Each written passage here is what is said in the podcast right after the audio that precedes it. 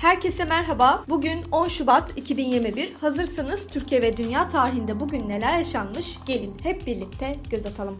Dünya tarihinde bugün yaşananlar. 1763 İngiltere, Fransa ve İspanya arasında 10 Şubat 1763'te Paris Anlaşması imzalandı. 7 yıl savaşları sona ermiş oldu.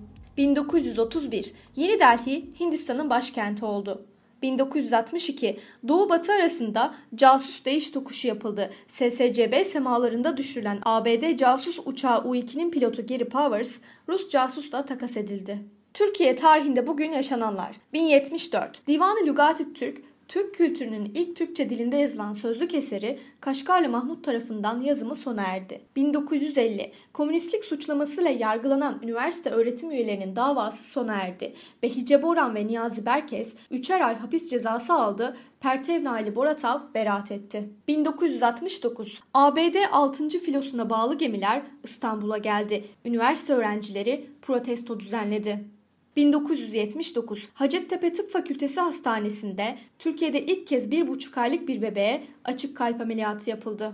1981 Genelkurmay Sıkı Yönetim Askeri Hizmetler Koordinasyon Başkanlığı 5 sanatçıya teslim ol çağrısı yaptı. Teslim ol çağrısı yapılan sanatçılar Cem Karaca, Melike Demirağ, Şanar Yurdatapan, Sema Poyraz ve Selda Bağcan'dı. Bugün doğanlar 1898 Alman oyun yazarı Bertolt Brecht dünyaya geldi. 1930 Amerikalı film yapımcısı ve aktör Robert Wagner doğdu. 1957 Türk oyuncu Oya Aydoğan dünyaya geldi.